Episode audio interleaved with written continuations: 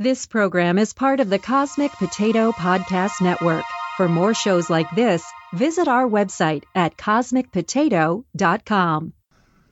I can no longer sit back and allow communist infiltration, communist indoctrination, communist subversion, and the international communist conspiracy to sap and impurify all of our precious bodily fluids.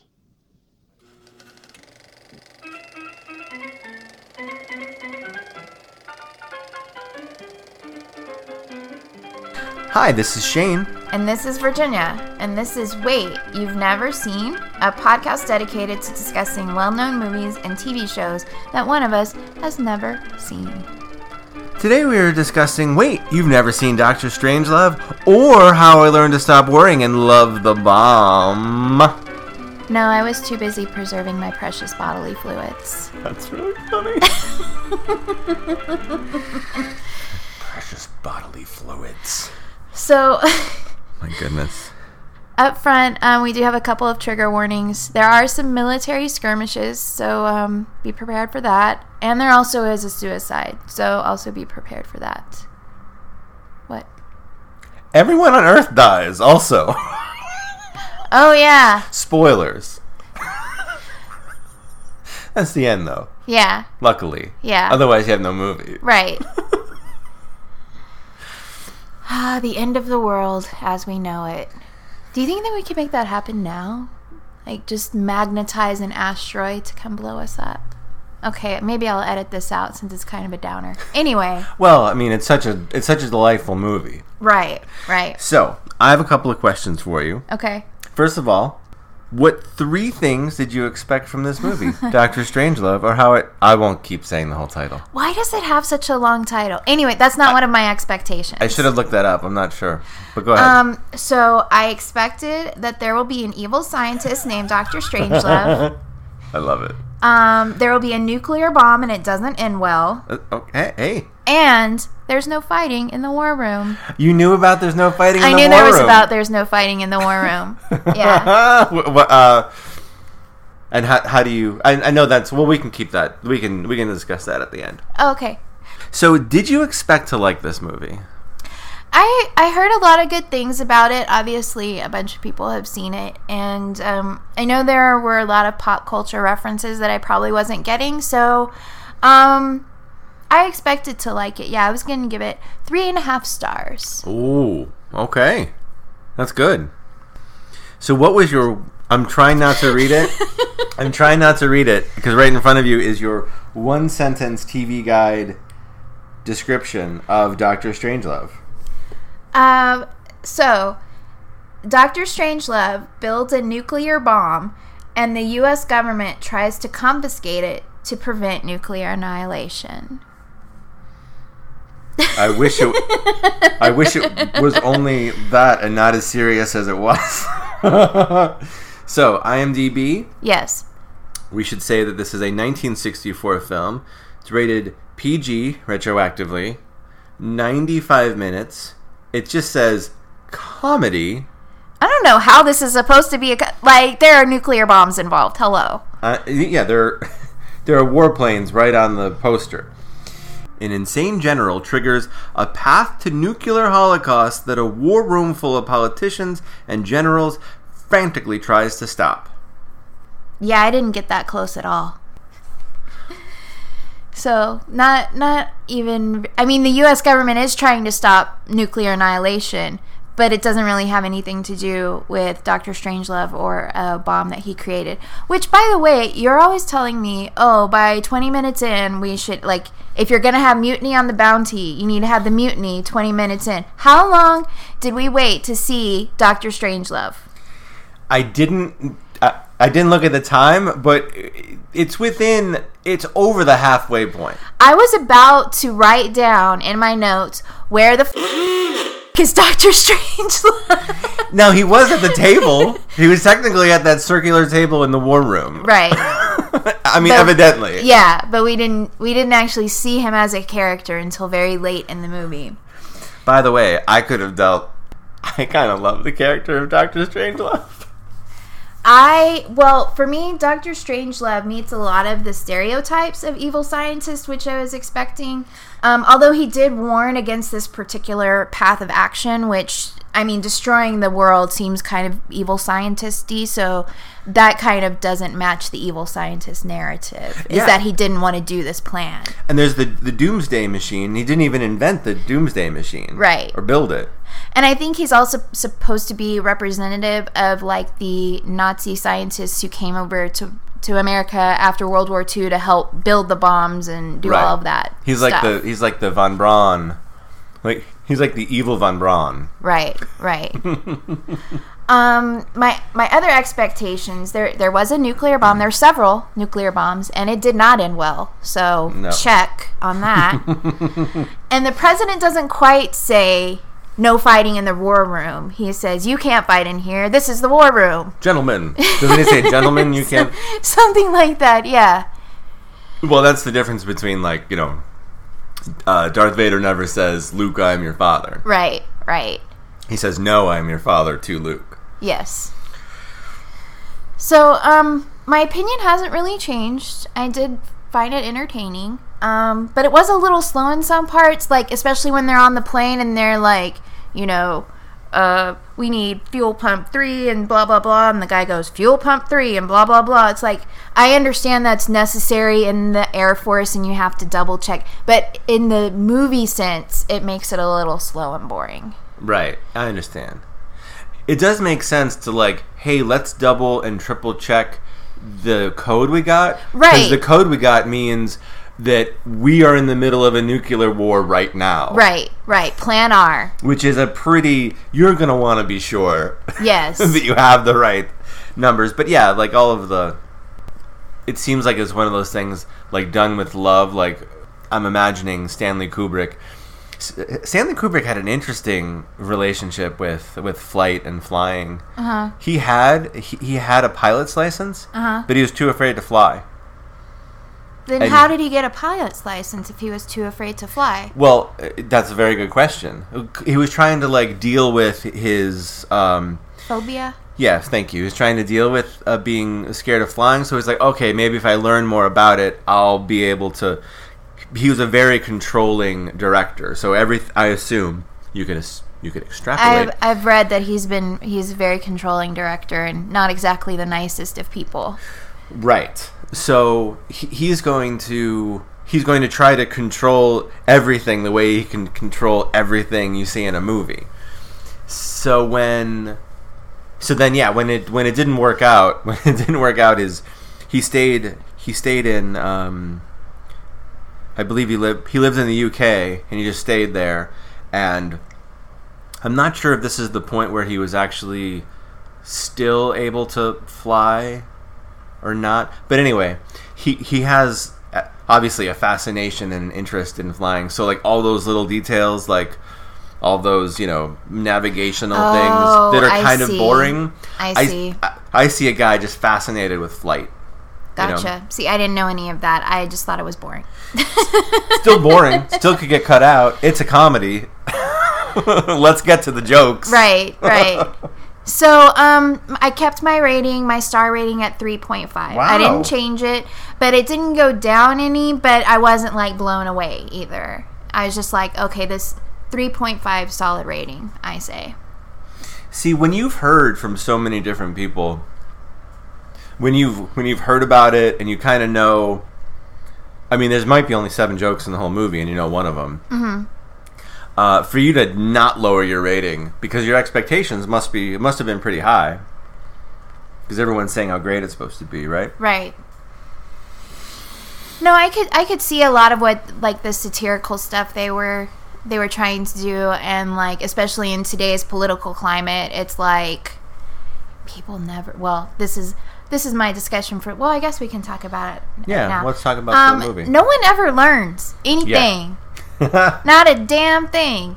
By the end of they're like, let's go down into the mine so we can survive. and then so- they're uh, they're they're in the pro- like there's bombs dropping and they're trying to come up with a contingency plan Right, but, but they're doomed probably. but even then they're like, "Oh, we have to protect the mines from the Russian." Like that's how you got in this mess in the first place. so George C. Scott is the is the general. I can't remember the general. Turgidson? Yeah, very good. And he goes, "We can't." Like he starts talking about, like the idea is, well, maybe we can survive if we find if we find the right mine shafts, Right. Which is funny. Which is how are you going to find those in the in the middle of a nuclear war? Right, exactly. And then they say, um, "What's the phrase he uses?" it's, it's a great phrase, like like we can't beat that. We don't want to get the Soviets can't beat us in the in the in the mine shaft race.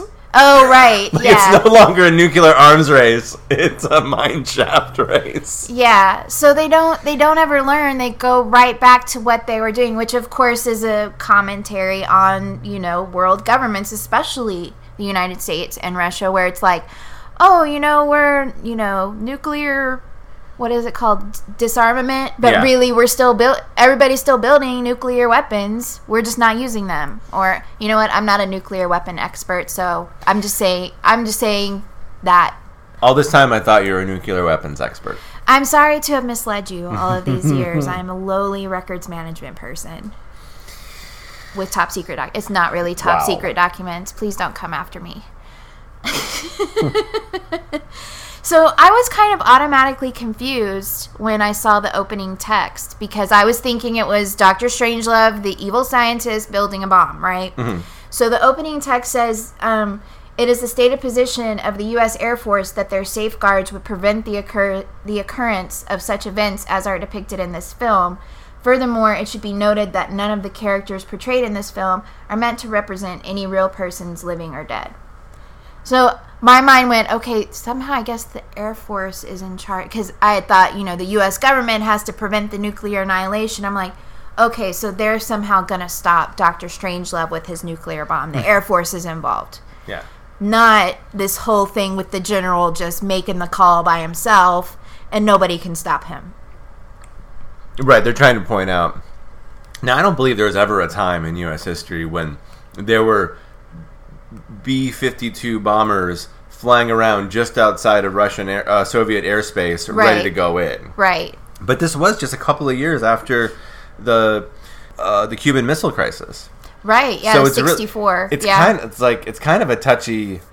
It's a touchy, ballsy thing to make a movie about. He was probably making the movie while the Cuban Missile Crisis was going on. I'm not sure about that. Well, it was based on the book Red Alert by Peter George. That was published in 1958, which was before the Cuban Missile Crisis. So maybe maybe the movie was based on the book but informed by the Cuban Missile Crisis. I don't know. I think you'd have. I mean, you'd. I'd assume you'd have to, but I did not recognize James Earl Jones in this movie. We had to pause it so you could rewind and point him out to me because even his voice isn't recognizable. He was only 33 then, so it wasn't quite as deep and um, you know, distinctive as it is. he didn't have the Darth Vader effect on his voice either. Right, yeah.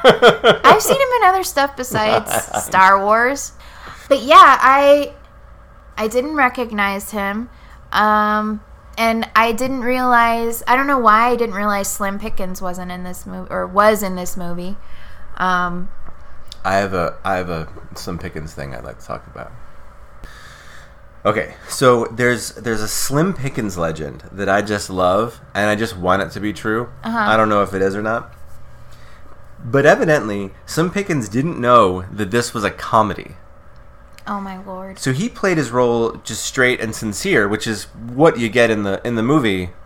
He, he's just a We're you know, doing this. he's a pilot We're doing the bomb. So Kubrick didn't intend to not tell him, but when he saw what was going on and how he was how he was dealing with how he was handling the character, he just let him think that it was a straight drama. Wow. I don't know. If, again, I don't know if this is true or not. It might be apocryphal, but it's but- so funny. Oh my gosh, that's so funny. Um, we kind of already talked about Plan R versus the Doomsday device because no one ever learns. Yes. Unstoppable safeguards, air quotes around safeguards. They're not safeguards if you can't stop them. Fa- uh, fail safe. Fail safes. I'm sorry. Yes. Fail Fail saves. Fail saves. Did you notice when the military skirmish was occurring outside Burpelson Air Force Base, which I found a hilarious name for an Air Force base? Um, there was a billboard that said "Peace is our profession," Yeah. which I found really sadly amusing. Yeah. you know what's so I've seen this movie a few times, not to brag or anything. But it's been many, many years since I've seen it last. And this time when I when they got to that point, I'm like it was kind of heartbreaking because it's two forces who don't realize that they're killing their brothers. They don't realize that they're killing, you know, that it's all, you know, Oh right, because the people they on the base think, "Oh, here are the Soviets, and look at their clever uniforms. We have to kill them all uh huh with their clever uniforms and their trucks that look exactly like American." Right. That's I just that I found that the- heartbreaking. Yeah, that was the order they had been given: is trust no one unless you know them personally. They may be, they may look just like us, Right. which was the ultimate communist idea. Is you know they're everywhere. Right. Right. Yeah, So eventually, I mean, it. They eventually figure it out, and they don't have that moment. I think that would have been a little bit satis. I'm not sure if that would be satisfying or if it would be more heartbreaking to be like to for one of the guys to literally recognize the other guy. Like, there's Joe. This is definitely not the Soviets. or like, would he that's be Joe? Would he be like, I didn't know Joe was a communist? Bang, bang, bang. You know what I mean? oh yeah. Well, at any rate, they eventually figure it out. Right. Because they stop. Right. They stop fighting and then start start trying to f- storm the. They storm the uh, the the fort, the base, the base. The base. Yeah. Um, conveniently. Yes. when they decide to go down into the mines that they're magically going to discover before the nuclear fallout gets there, they decide only the most sexually stimulating Oh. and uh, sexually stimulating and beautiful women should go, and there should be ten women to every one man. We have to repopulate. Conveniently, We have to repopulate the Earth.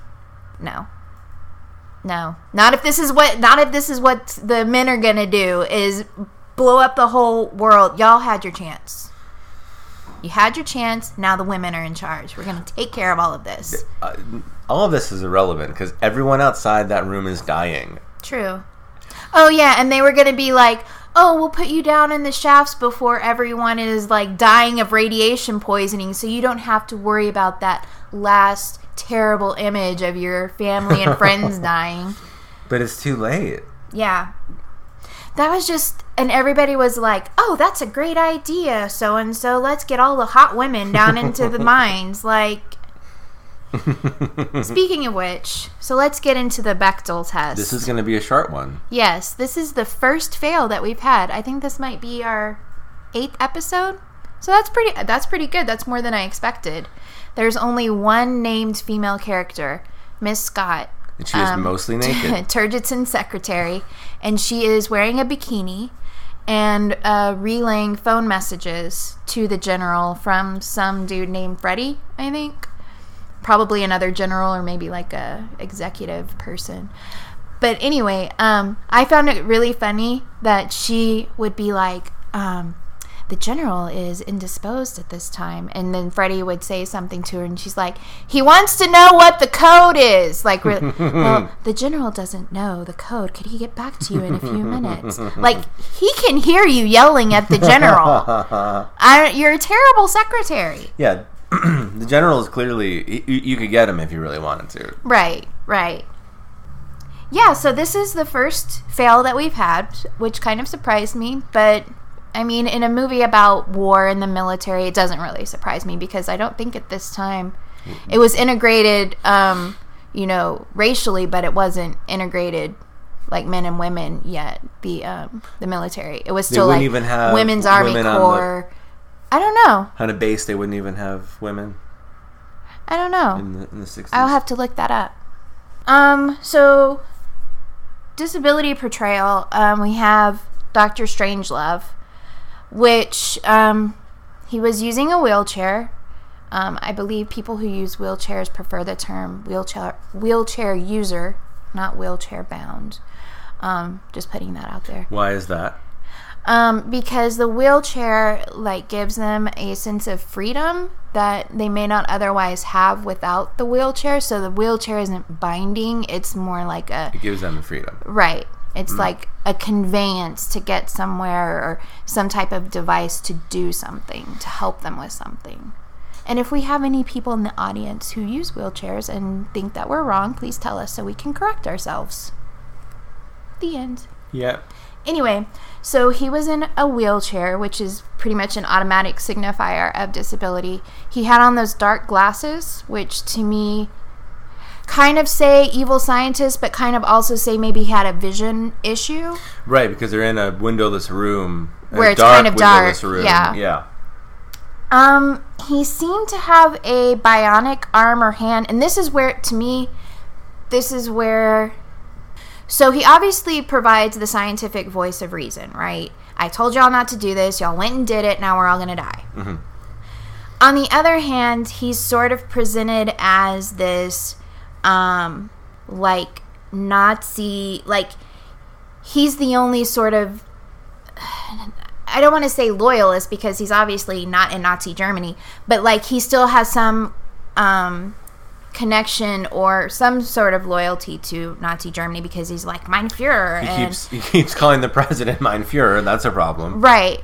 Um, and like his bionic arm or prosthetic arm keeps trying to choke him or do the Heil Hitler salute, and I'm just like, there's a there's a bunch of problematic stuff going on here. Um, portraying the one disabled person as the evil Nazi is kind of not cool. But Evil um, Nazi voice of reason. Those don't. The voice Right, of reason doesn't right, even out exactly. Nazi. Um. So, like, like I like I said with um with uh, House on Haunted Hill, like, there's a reason it kind of rubs me the wrong way, but I can't really articulate why. It's just like, why is this guy, the one in the wheelchair with the bionic arm and the vision problems, the one who's also a Nazi? Like, why couldn't you know Turgidson be a secret Nazi or a secret commie or whatever? you know it's just it's just a question of like assigning the different characteristics i guess to me Well, we also have uh, Jack Ripper. Jack Ripper is the whole cause of this. jack the ripper i just realized that Jack the Ripper. I didn't realize that either. although jack the ripper was more of a serial killer and not a genocidal maniac He wasn't So- as bad as this Well, Jack yeah. Ripper. Jack Ripper, of course. But yeah, so he's the general that causes this whole the annihilation of everything. right And obviously he has a break with reality. right and then he commits suicide so that's like he commits suicide so he doesn't have to face up to the fact that he is respon- he thinks he's going to be tortured once Well- they catch him He also doesn't want he doesn't want the end of the world to not happen. He kills himself. He's the only one that knows how to turn the thing off. right right So So yeah, there's it- some there's some mental health issues going on there. he thought. I mean, he was- he was afraid of torture, but ultimately he didn't. He wanted it to go. Yeah, He's also kind of a mega. Would he be a megalomaniac I don't have my slide rule for. or? I don't know. Yeah. Again, we're we said this in the last episode. We're not mental health professionals, and by no means armchair diagnose. We're just trying to go with general general characteristics and tropes that might line up with these. I guess that doesn't really make sense. No, it makes sense. Uh, I think it's interesting to look at these things as like if, if you want to have something um, mental illness is sometimes is sometimes used as a cheap you know plot device Right. like how do we get the end of the world to happen i don't know have a crazy guy in charge right. Exactly. it, it's um i think it's i think it's important to sort of look at it in those in those terms so virginia are there any pop culture references that you now understand Well, we already kind of talked about you can't fight in here. This is the war room, which Gentlemen. is so it just cracks me up because it's the war room. the irony is, The is very war room. very thick Um, and then also Slim Pickens riding the nuclear warhead into oblivion. and what does he say while he's riding it into oblivion? He says, what does he say? Like yeehaw or something. I just wanted Virginia to say yeehaw. yeehaw. Swinging his cowboy hat. Which By he the way, kept, he kept his cowboy hat in a safe, like Can we for talk about serious that? business. Right. So next to the codes, where uh, which spells certain doom, is his cowboy hat. So he puts that on when he's going into battle. Right, which right. is so great. So yeah, I've seen that. Well, in specifically one instance, but I've seen a lot of that where somebody is literally riding a nuclear warhead, like in a cartoon or like, and I'm like, what the hell is this from? Now I know. Yeah. The most, the one that automatically came to mind is, of course, from Armageddon, where Steve Buscemi's character Rockhound is riding the nuclear warhead. Yeehaw! Ride 'em, cowboy! Yippee-yi-yo-ki-yay! Get off the nuclear warhead. I was doing that guy from that movie, you know, Slim Pickens, where he rides it all the way in, the nuclear warhead. No. I didn't see that one, huh?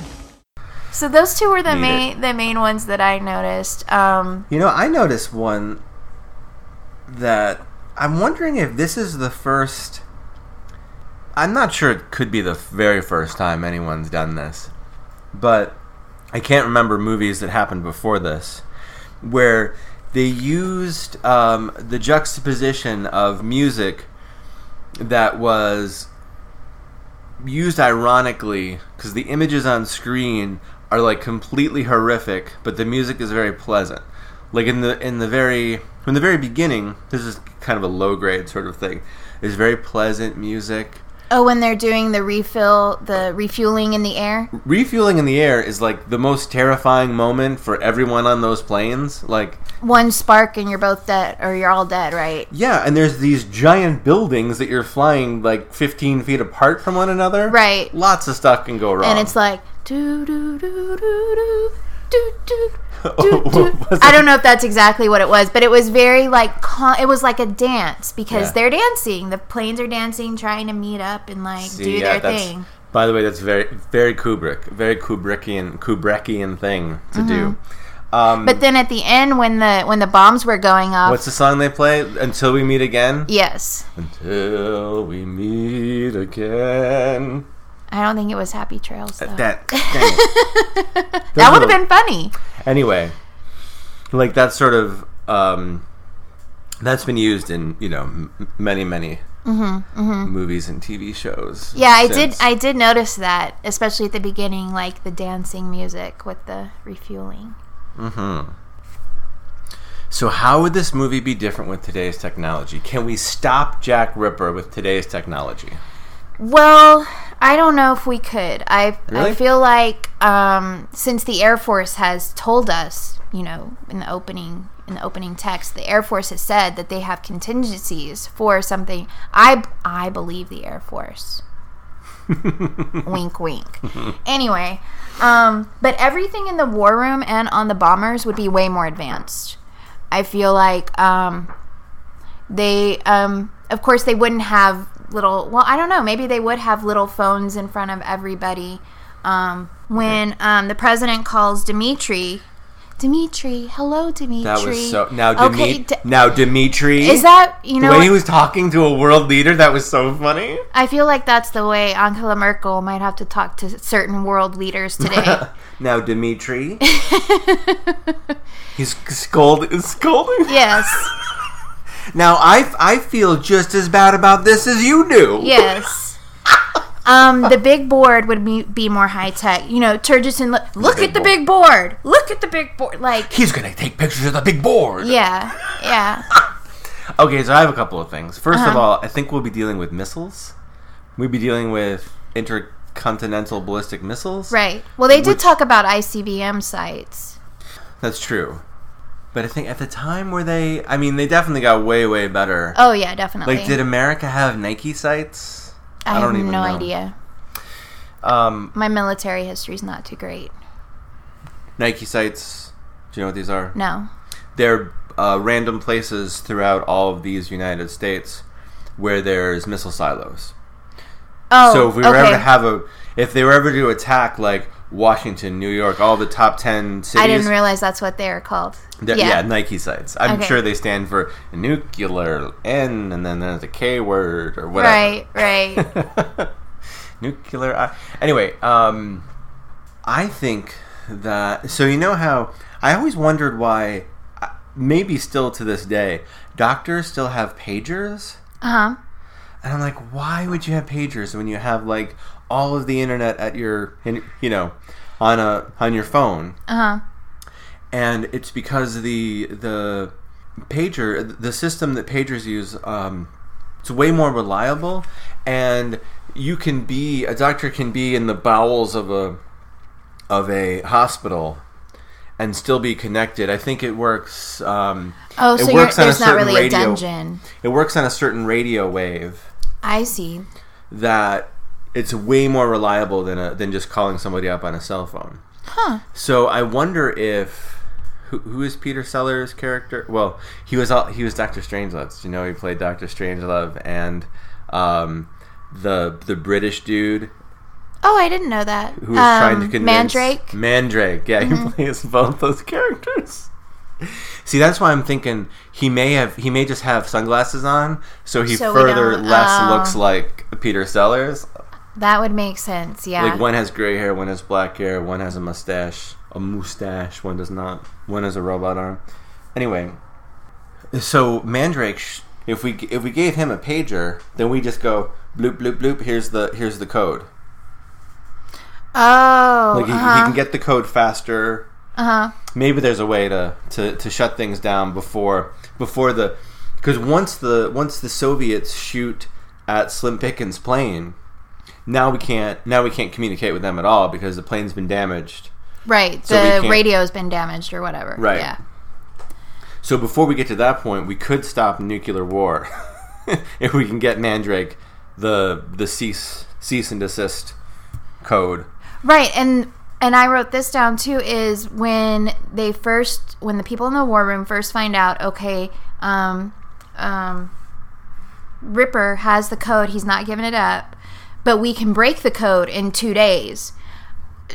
I believe that our technology now would allow us to break the code way faster. Maybe not in the 16 minutes to an hour that it would have required in the mm. movie, but I feel like our computers, because this movie was made before space travel, well, before the moon landing. In the middle of space travel. Right. So I don't. Margaret Hamilton was busy, you know, writing up that code by hand, so she couldn't come here to help with the code breaking. That's true. that's true.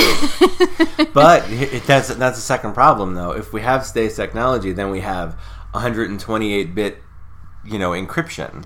Like, True. Wouldn't we have? True. better- we're thinking about this way Yeah. too much. And then I noticed that Mandrake tried to. This, of course, was for the comedic effect, but Mm-hmm. Mandrake tried to call the president collect from a phone booth. That's so good. And they're like, oh, he won't accept the call. What do you mean he won't accept the call? Oh, and what was that? There's there's phone technology that I didn't even know about. Like, so obviously, I know I know about the idea of calling collect. Uh huh. And then what did he say? Like, uh, there was another charge. The trunk charge. trunk charge. Yeah, what I'm not sure what that is. I wonder how. Well, I'm sure the older members of our audience know what uh, collect calling is, but for you younger whippersnappers, you used to be able to call people and they would pay for the phone. Yes, you had to pay for individual phone calls sometimes. Th- That's something you have to explain first, right? it's not just there's no all inclusive, all you can, all you can, all you can use phone service. When we would be heading this is beside the point but when we would be heading back from like volleyball games or softball games in high school we would stop at some place so we could all call our parents collect and tell them we were on our way home so they could come get us That's fine. Well, see, we had a we had a, a- code system worked out, so my parents wouldn't have to wouldn't have to um, accept the any money. charges So they wouldn't, yeah. So they wouldn't have to accept the charges. Um, like if uh, if all I wanted to do was talk to them, and in the dorms in college, I would go, I would call, and I would um, use my my first name, use my first name, and then they would refuse the charges, but they would call me back on the phone that uh, the the uh, the payphone that I always used. oh okay And then if I was at a different phone, or I just needed to talk, if there, if it was if it was an emergency, I would say that I was Lewis. It's my middle name. Uh huh. So then, if they heard Lewis, they knew that they should accept the charges, Oh. write down the phone number, get whatever information, and then call me back. Interesting. That's a good code. That it's useless now, but Well, thank yeah. you. Um, that's all I had for today's technology. Do you have anything else to discuss? Well, I love. I'm. I haven't said it yet, but I, I don't think I have. But I love Stanley Kubrick. Mm-hmm. Stanley Kubrick movies can be a little intense. Yes, that's true. Sometimes they can either like just blow your head off your shoulders, or bore your head off your shoulders. Mm-hmm. And uh, I look forward to watching more Stanley Kubrick movies. I look forward to watching more Cary Grant movies. Oh, see, this is what you call mad, mutually assured destruction. And on that happy note, I think that about wraps it up. You can find us on iTunes and Stitcher and also on the Cosmic Potato Cosmic Potato Podcast Network at cosmicpotato.com. Episode transcripts and links to what we talked about are available on our website at waityou'veneverseen.com. We're on Facebook and Twitter under WaitYNS, and you can also email us at waityou'veneverseen at gmail.com. Leave us some feedback or let us know if you have any suggestions for movies we should watch next. That's our show. Next time we'll be watching The Best Years of Our Lives. And Yay! I will try to stay awake. Whatever. Thanks. So good. Thanks for listening. Oh man, we're so silly.